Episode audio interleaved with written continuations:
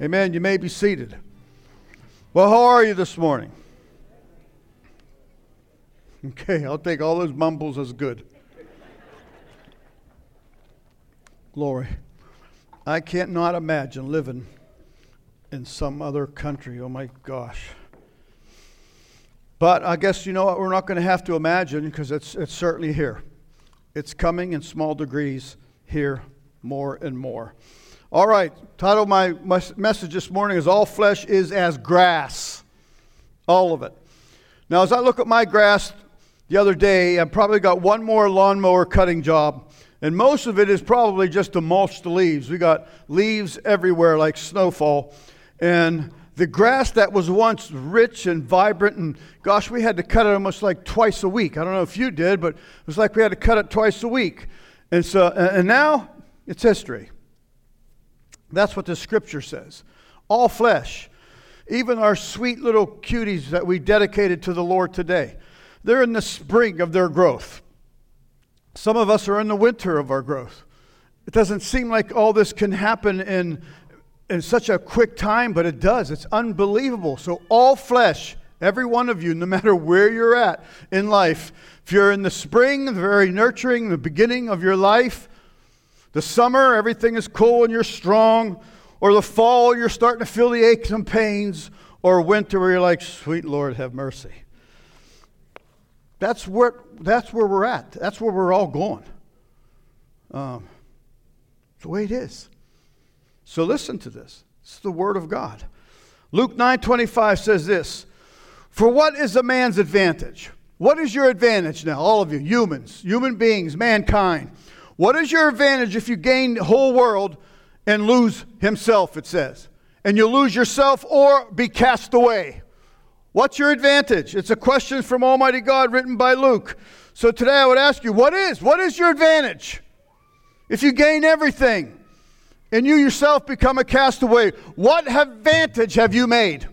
Or how about this question? What would you exchange for you to be able to have everything, drive anything, live anything, wear anything, go anywhere right now, what would you exchange for that?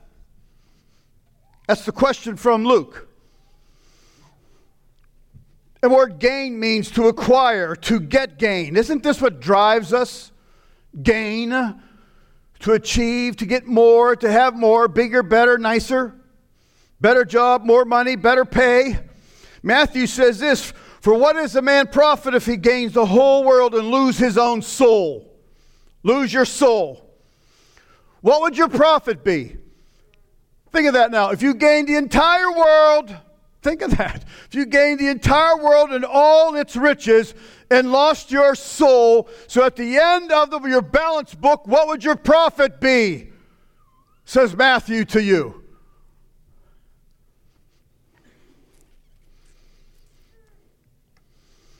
How much do you think?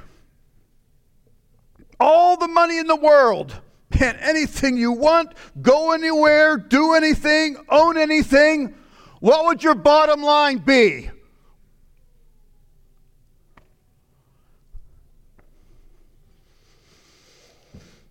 All right.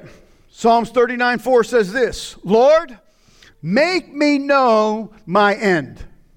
That's my intent this morning. Because every one of us thinks someone else is going to die the other neighbor, the other child, the other husband, the other wife, the other uncle, the other grandpa. Someone else. Someone else is going to die. Lord, make me know my end and the measure of my days. What is it that I may know how frail I am? Do you understand? You are so frail. You are so frail. I mean, I don't like to think I'm frail, but I am. I, I, probably couldn't withstand a stumble and a fall off this stage. And it's only what, 30 some inches maybe? I mean, animals can leap 10 feet and swing all through trees. I can't stumble and fall because we're, we're just so frail. The Lord said, so Psalmist says, Lord, make me to know my end. Let me understand how fragile and how frail and how quick life is and what we do spending our time. Are we really going after that flame? Make me that burning flame, Lord. Where are you at in life? Deuteronomy 32 29 says, Oh, that they were wise, that they understood this. Us, who we're supposed to know this. We're godly people, supposed to be, filled with the Spirit of God, have the wisdom of God, have Scripture coming back to us. We should know how we should be living. Oh, that they were wise, that they understand this, that they would consider their latter end. You know, I'm really thankful that you're saved, and I'm assuming you're saved according to the Word of God, not according to America's gospel, but according to the Word, that you're saved, washed in the blood, have asked the Lord to forgive you of your sins. But you understand, you have to endure to the end. Your race is not over. You haven't crossed the finish line yet. Matthew 10 22 says this He that endureth to the end shall be saved not who that just gets saved. You got to endure to, you got to make it to the finish line of what God, God knows the end of your finish line, the end of the world, the end of my life. And you have to make, you got to snap that line running for God. You got to endure. That means you have to hold fast. You have to take the afflictions, the battles, whatever it is, the uphill climbs, another flood, whatever it is, you got to endure to the end. Not just come to church or say a prayer. That's a silly thing in America does. You have to endure to the end, the Word of God tells us. Ecclesiastes 9 5 says, For the living know that they shall die. You mean the others don't know that they shall die? What does that mean to you? The living know that they shall die, but the dead know not anything We're talking about the spiritual. If you are in Christ, truly spiritual, you should know there's coming a time that you're going to be crossing Jordan, that you're going over into a different world, a different kingdom. But it says those who are dead to the things of God, they don't know. They just go about their everyday life. Job says this Seeing his days are determined, the number of his months are with thee, Thou hast appointed his bounds or boundaries that he cannot pass. I mean, if God says, I don't know if I'm popping on this thing or driving me crazy. If God says, you're going to live to 73 years old, six months, four weeks, and two days, and four seconds, I'm not going to go past that. That's what God says. That's where it is. That's it. He's the beginning and the end of my life. He points all this out and he expects you and I to live accordingly. Accordingly. I, I, don't think we do in America. I think my whole life, for my, I guess if you want to say the whole ministry or whatever you want to say uh, that I have had, it has been to try to provoke the church to live for God like never before. And as I do that, I am provoking myself. I am not saying someday you'll get up here with me. Oh my gosh, no. I just see how lax that we are and how lax we are with the Word of God. Now, do you understand? What would you exchange for your soul? Do you even think about your soul? Do you feed your soul?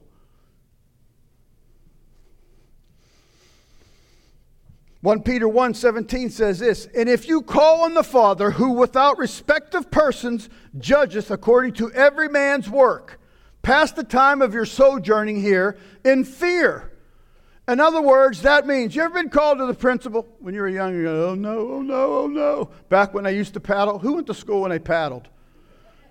All right, you remember going to the principal or your gym teacher? He was the one that usually fired you up.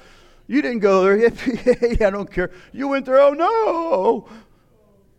And when parents were normal, then you'd get it at home. But they're not normal anymore. And so God, you would, you would sojourn that time in fear. Like I would be bad until my dad got home, then I was fearful. Till I heard the garage door open, then I knew my fun was over. And the Lord is saying, Look, do you understand this? God is going to judge every person in this room according to his works, according to what he has done for God, what he has done and, not, and what he should have done but didn't do. This is all going to be laid out, and there's no way of you getting around it. None at all. So, God, by His grace through Peter, says, and He tells us, so you need to do this journey in reverent fear of what's coming. The judgment of God is coming. Mark says this, and the cares of this world. Mark warns us here. He says, and the cares of this world, and the deceitfulness of riches, and the lusts of other things enter in and choke the word, and it become unfruitful. Do you understand what that's saying to you? People in the world, they don't have the word in them. It's you and I, it's Christians. And it's saying other things come into our lives and literally, listen, attempt to choke the word of God out of you until it's absolutely dead. It has no power, no effect anymore in you. It has been choked. The word of God has been choked. It even says by other lusts. And the lust of other things enter in and choke the word of God. And it becomes unprofitable. not talking about those who don't even know they're dead. It's talking about us. It's talking about you and I. 1 Timothy says this For the love of money is the root of all evil. That's this gain, and I, I got to take another job, and I, I got to do this, and I'll work triple time instead of anything that has to do with Sunday or passing Wednesday off because you don't come to pray, or we don't do anything that's the keeper of the flame, that keeps that flame roaring. Could the Word of God being choked out of you, even now, as you're sitting here? For the love of money is the root of all evil, which while some coveted after, they have erred from the faith. You err from the faith and pierced themselves through with many sorrows. The root of all evil, of everything filthy, evil that has damned millions, the root is the love of money. Why isn't abortion stopped? Whew, it's money. Hey, you get X amount of money for a head. Can you imagine that we fall? You get more money for a set of blue eyes? What are you understanding? This is real. It's money. The whole thing is money. It's the root. Drugs, killing people, overdosing left and right. It, the whole thing is money. The root is the love of it. This is what comes in to us as people and chokes the word of God out of us.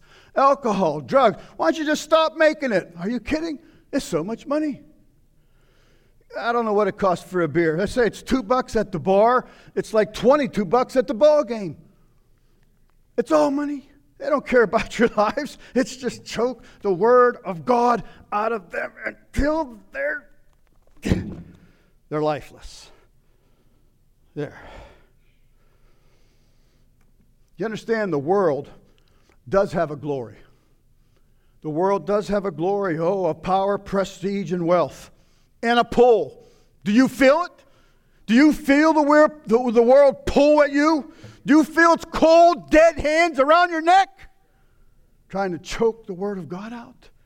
You're not into church like you used to be? Eh, if you come, I'm trying to come used to be hot into it, everything you loved about God, the singing, the worship, and now you're like, eh, pastor's on another rant today. Or you're a clock watcher and you've got it all timed out. Eh, about this time they'll be doing this, so this time that. You better. Somebody got maybe their hands around your neck. I'm telling you, the world is deceiving and it destroyed many. Absolutely many. Luke says this, 4, chapter 4, verse 5 says, And the devil taking him up high into the mountains, showed unto him all the kingdoms of the world in a moment of time. And the devil said unto him, All this power will I give thee, and the glory. What glory are you going after? I want to be like Mike. When I was young, it was Mickey Mantle and Willie Mays, Roberto Clemente. What glory are you going after? And the devil said, Man, all this power will I give thee, and the glory of them, for that is delivered unto me, and to whosoever I will give it. The glory. To walk in the glory of the world. Is that worth your soul? Would you exchange? Oh, I know, sitting here, you're going, oh, no, no way. If they pulled up in a limo with your name on it and held it up for you with millions and babes and airplanes, and you're going to go, oh, no way, I love God. I wish, I hope. Well, you know what? Whatever happened to John Wayne? Maybe if you were in my days, John Wayne was the man. I mean, he could, he was before Arnold. John Wayne, whatever happened to him? Whatever happened to John Lennon? Oh, scream for John. How about Lucille Ball, one of the funniest? Whatever happened to her? Where is she, do you think, now? Where is Lucille Ball? She laughing? How about John Kennedy? How about Nelson Rockefeller? Money up to the Empire State Building. He ended up dying nude in his New York apartment, not even in his wife's apartment. That's where he ended up. How about the blonde bombshell, Marilyn Monroe? Wealth, good looks, men tripping over her, her every move. Her life ended somewhere in the 30s, probably by murder. All these people, glamour, diamonds, TV, movies, so many cameras going on. You ever watch that? You ever watch some of the, whoever these people are speak, and they got a hundred people, and you hear them cameras just go. You don't think that feeds you, that power? Do you feel those hands around your neck? How about Elvis, the king, the king of rock and roll? All the girls screaming like crazy after him, found dead in the bathroom floor, OD'd. How about all these powerful, powerful, powerful dictators of the world? All these fools that we have now in leadership. How about Mussolini, Stalin? How about all these people, Napoleon? How about Adolf Hitler? Where are they now? Adolf was going to conquer the world, and it sure looked like he was. I mean, probably in a few weeks, England would have fell. Wasn't for the mercy of God.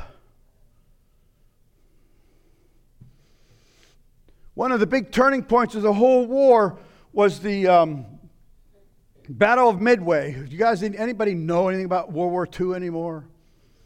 I don't even know if our kids know anymore. Crucial, crucial battle. I think they're making a movie of it. It's just maybe coming out in a week or so. And the whole thing was going to be ruined because the Japanese had scout planes and he saw all the American ships.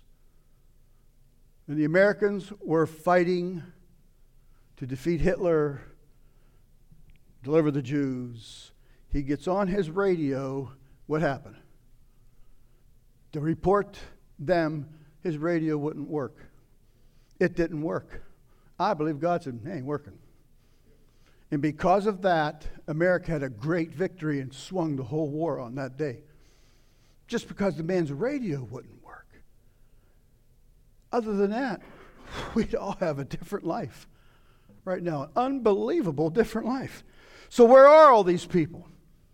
1 Peter 1 says this For all flesh is as grass, and all the glory of man as the flower of grass. The grass wither, and the flower thereof fadeth away. That's where my grass is right now. I mean, I swear in April, May, sometimes even June, it was so wet this year you could hear it growing. And now it's just laying there. There's no strength, it's not standing up, nothing's just flat. And that's us, that's what our lives are. You can be strong and growing up. Three, four, learning to walk. 10, 12, 15, playing ball. 20, 21, 30, lifting weights, powerful, jerking them things up like I used to. And then you're 40, and then you're 50, and you're 60, and you're 70. What's the profit? All these guys that huge muscles on top of muscles on top of muscles. Go look at them now when they're my age. What profit? How about these Mick Jaggers and have all these people? They're still singing at 70 years old, trying to be young, hair down to here. How silly! Wouldn't you like to see them people and say, dude, do you understand where you're heading? Do you understand what's going to happen to you? You're going to stand before Almighty God and give account. Everything you've done in your life. I wouldn't want to be Michael Jordan. No way. I don't want to be like Mike or Magic or Brad Pitt, George Clooney, Britney Spears, none of them. Madonna, Oprah, please. Why would I be? They're lost. So she lives 50 years in splendor and then dies and stands before God. That's what you're going to do. Bill Gates. How about the guy that did the uh, iPad, iPhone? What's his name? What's his first name? Steve Jobs. I think he died of what, pancreatic cancer or something. You could see him standing, he's about this wide. And he couldn't find, I don't know if he found life for a soul. I don't know. I don't know if he did. Oh, but he invented the iPad and the iPhone and I this and I that. Interesting. Everything's I. I this, I, I, I. Interesting he calls it Apple. You see the back of the picture of the, on the phone? The apple has a bite out of it. You're going to stand before God. You're going to take things out of the Bible. You want to be him? Would you exchange everything now? So you, if they came in and said, um, "We're going to pick someone here and give him all of Steve Jobs' money," just all you could do is sign your soul over. Would you put your hand up? If you did, you would need shock treatment. You, you would need something quick. Exodus 34 29 says this And it came to pass when Moses came down from Mount Sinai with the two tables of, tables of testimony in Moses' hand, when he came down from the mount, that Moses wist not that his skin of his face shone while he talked with him. Now, now we're going to talk about the glory you should go after. Not the one that Marilyn Monroe went after and John Wayne and all these people. They weren't created to go over that glory. They were deceived. The Word of God got choked out of them, and it became lifeless, and there it sat. But not in you, hopefully. This should be the real for you. Your face, his face shone with the glory of God while people talked to him, and he didn't even know it. Close communion with God will physically affect you close communion with God will physically affect you. It affected Moses. His face had the shining appearance that was so noticeable that both the leaders and the people were afraid to get near him. He didn't know it. It wasn't some silly cartoon shining. God did something special, supernatural, that his face, his countenance glowed with the power of God, was radiant, and people were like, What? This is spooky. What's going on? Did you ever ask for that? I know you'll probably chuckle. I thought about not writing this down, but I did. I've asked for it. I have. Now, maybe not lately. And I remember one time going into a doctor's office, you know, the waiting room that you wait for, and I went, okay, God, let's go. I wanted my face to shine. Uh, I to all my heart, I didn't believe I was doing it to be a big shot for my glory. I wanted the presence of God in there to make everybody uncomfortable. You know, when you go in and sign, I want to put my name. It's like, nothing happened. but I, I did. Hey, I take this stuff literally, don't you? You were supposed to. The Word of God. Why shouldn't we look different? You do look different. Do you understand that? You do. Anybody watch the World Series? I played so much baseball, I can't stand it. But when it comes to the World Series, I'm bored. My wife's wounded and operating in the bed. So, all right, I'll turn it on. And this one dude on the national team kept my interest. Very good ball player, played third, which I did at times. Unbelievable. And they would say, This guy's it's like nothing affects him. He's like, has no heartbeat. And I'd look at him, and I'm telling you, there was something special about him. And at the end, not right, at the end, I never knew it. I sent it to a bunch of you that this guy's, his testimony was, I want to be more of a Christian than a ball player. I can't even remember his name, played third base for the Nationals. You you can see the presence of God on people. When they spend time with God, it affects your presence, your countenance, your health. Your eyes are bright. Doesn't matter if you're 70. It just happens. God does something. Close communion with God affects people. And Moses was spending time. And when Aaron and all the children of Israel saw Moses, his skin of his face shone that they were afraid to come nigh unto him. It's true. You can see it in the face of people. Have you ever looked at someone and said, There's something special? There's something. I bet that's a Christian. They never said a word, you don't know them. Period. It's just how they look. They've spent time with the one that we love. It's true. You live close to God, it affects your physical appearance, especially the face. It's true. You can see a peace, a joy, a love, a godliness in their lives. You can get a sense of it. If you have no idea, something evident on their face, I wonder if they're following Christ. Proverbs says this Good understanding giveth favor, but the way of the transgressor is hard. Uh, there are a, a lot of people that look way older than I do, but they're way younger. Because they lived a hard, worldly life. I mean, they, they dove in, they have dived into all the deception and the, and the lust. I'm not talking about maybe it's booze, maybe it's drugs, but I'm just talking about there's a there's a hard taskmaster in the enemy, and he just whips and whips and whips, and you run and run and try to gain and try to gain, and then you get old and die.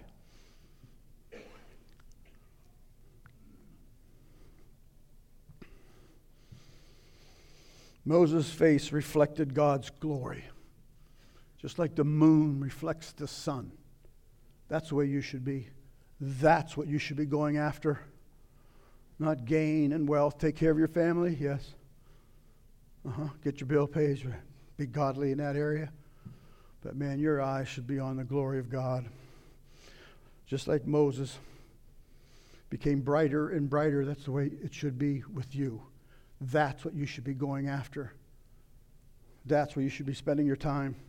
Romans tells us this the night is far spent the day is at hand. Let us therefore cast off the works of darkness and let us put on the armor of light.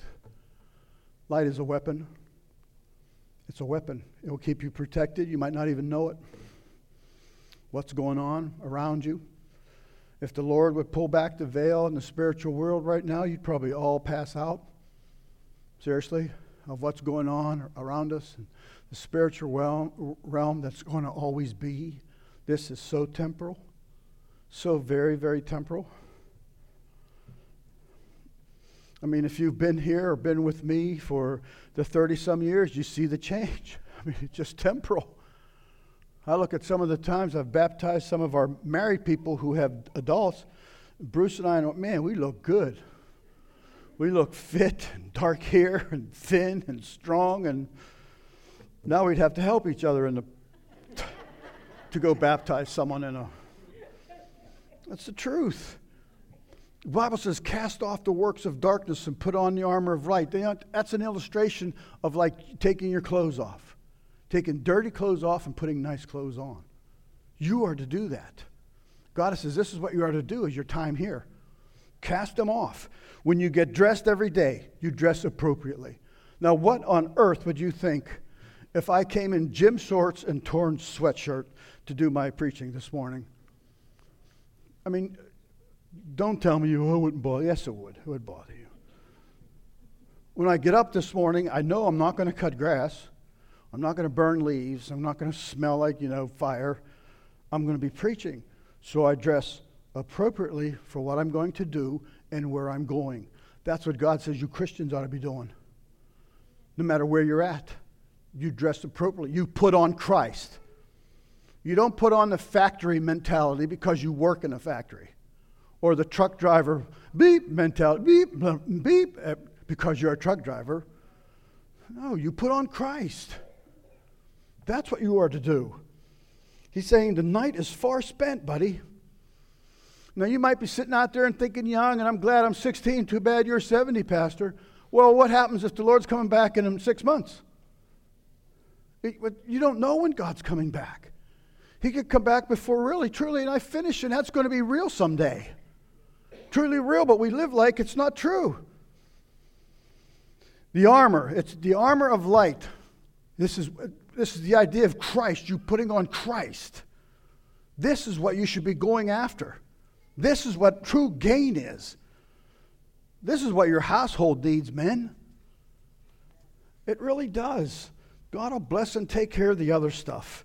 Now I want you to listen. I'm going to read. I want you to look at the glory of the new covenant. I'm going to read it in the New Living Translation so it makes a little more sense. These, you understand, this is instructions from the Word of God. If you was in the military, you got orders from the chief and you did them, or else you ended up in the brig. These are orders from our chief and our commander, which is Almighty God. And if you are a child of God, you've given yourself to God, you're in His army. And His uniform is you put on Christ. You understand? They told me what to wear every morning in the military. If I wanted to dress up and they're telling me you put on them green fatigues, you put them on. You understand how uh, quick they would be on my case if a hundred of us are lined up and they're all fatigue, fatigue, fatigue, fatigue, fatigues. I'm in dress blues. Fatigue, fatigue, fatigue. They'd be in my face in a second, all over me. Yeah, you understand how odd you stand out in front of God when you do not have Christ put on? You're not going to get away with it. Here, listen, here's the new covenant. talks about the old way first. It says this the old way with laws etched in stone led to death, though it began with such glory that the people of Israel could not bear to look at Moses' face for his face shone with the glory of God, even though the brightness was already fading away. That's the old covenant. He says, Shouldn't we expect a far greater glory under the new way now that the Holy Spirit is giving life? Shouldn't we, as people here? The old covenant was great, was awesome because it, it was the teacher. It brought us to a point where we were unable to do it. And then Christ came and showed us it.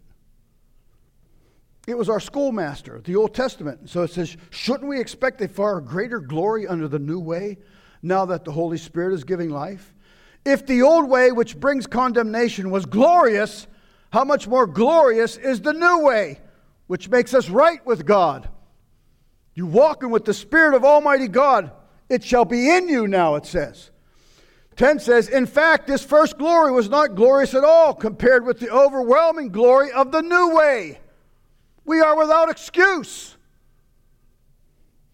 So, if the old way, which has been replaced, was glorious, how much more glorious is the new, which remains forever? All of you should be walking in the glory of God no matter what you're going through. Since this new way gives such a confidence, we can be very bold. Verse 13 says, We are not like Moses who put a veil over his face so the people of Israel would not see the glory, even though it was destined to fade away. But the people's minds were hardened, and to this day, whenever the old covenant is being read, the Jews now, the same veil covers their minds so they cannot understand the truth. And this veil can be re- removed only by believing in Christ. If you're like, what on earth he talking about? That that you need to be born again. If you don't have a clue, or if you used to remember, you just don't, you better get some stuff together because your grass is fading. It's fading.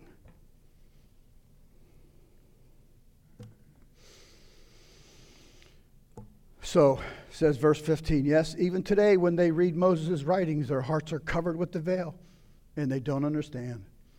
16 says, But whenever someone turns to the Lord, the veil is taken away. For the Lord is the Spirit, and wherever the Spirit of the Lord is, there is freedom. 18 says, For all of us who have had their veil removed can see, listen, and reflect the glory of the Lord. You should be reflecting the glory. You should be. Just like the moon does, faithfully all the time. The moon reflects the glory of the SUN. And people are amazed, and scientists are amazed. Full moon, quarter moon, half moon, new moon. And it's just a type of what the Word of God says you should be doing as you sojourn here, as a foreigner in this country. But I don't know if we do. So, all of us who have had that veil removed can see and reflect the glory of the Lord. And the Lord, who is the Spirit, makes us more and more like Him as we are changed into His glorious image. You should be changed. There should be an obvious change. We should notice a change, just like when you go and change clothes. King James, everyone likes that one. That verse for King James says, But we all with open face, beholding as in a glass the glory of the Lord, are changed into the same image from glory to glory. As you get closer and closer to the brilliance of God, it should be seen in your life. Again, Peter says, For all flesh is as grass, and the glory of man as the flower of grass. The grass wither, the flower thereof falleth away. But the word of the Lord endureth forever. The word of the Lord. If you put it in you and in your children, and you live it, and you shine and beam in front of their lives as much as humanly possible, it will be forever. Let's stand.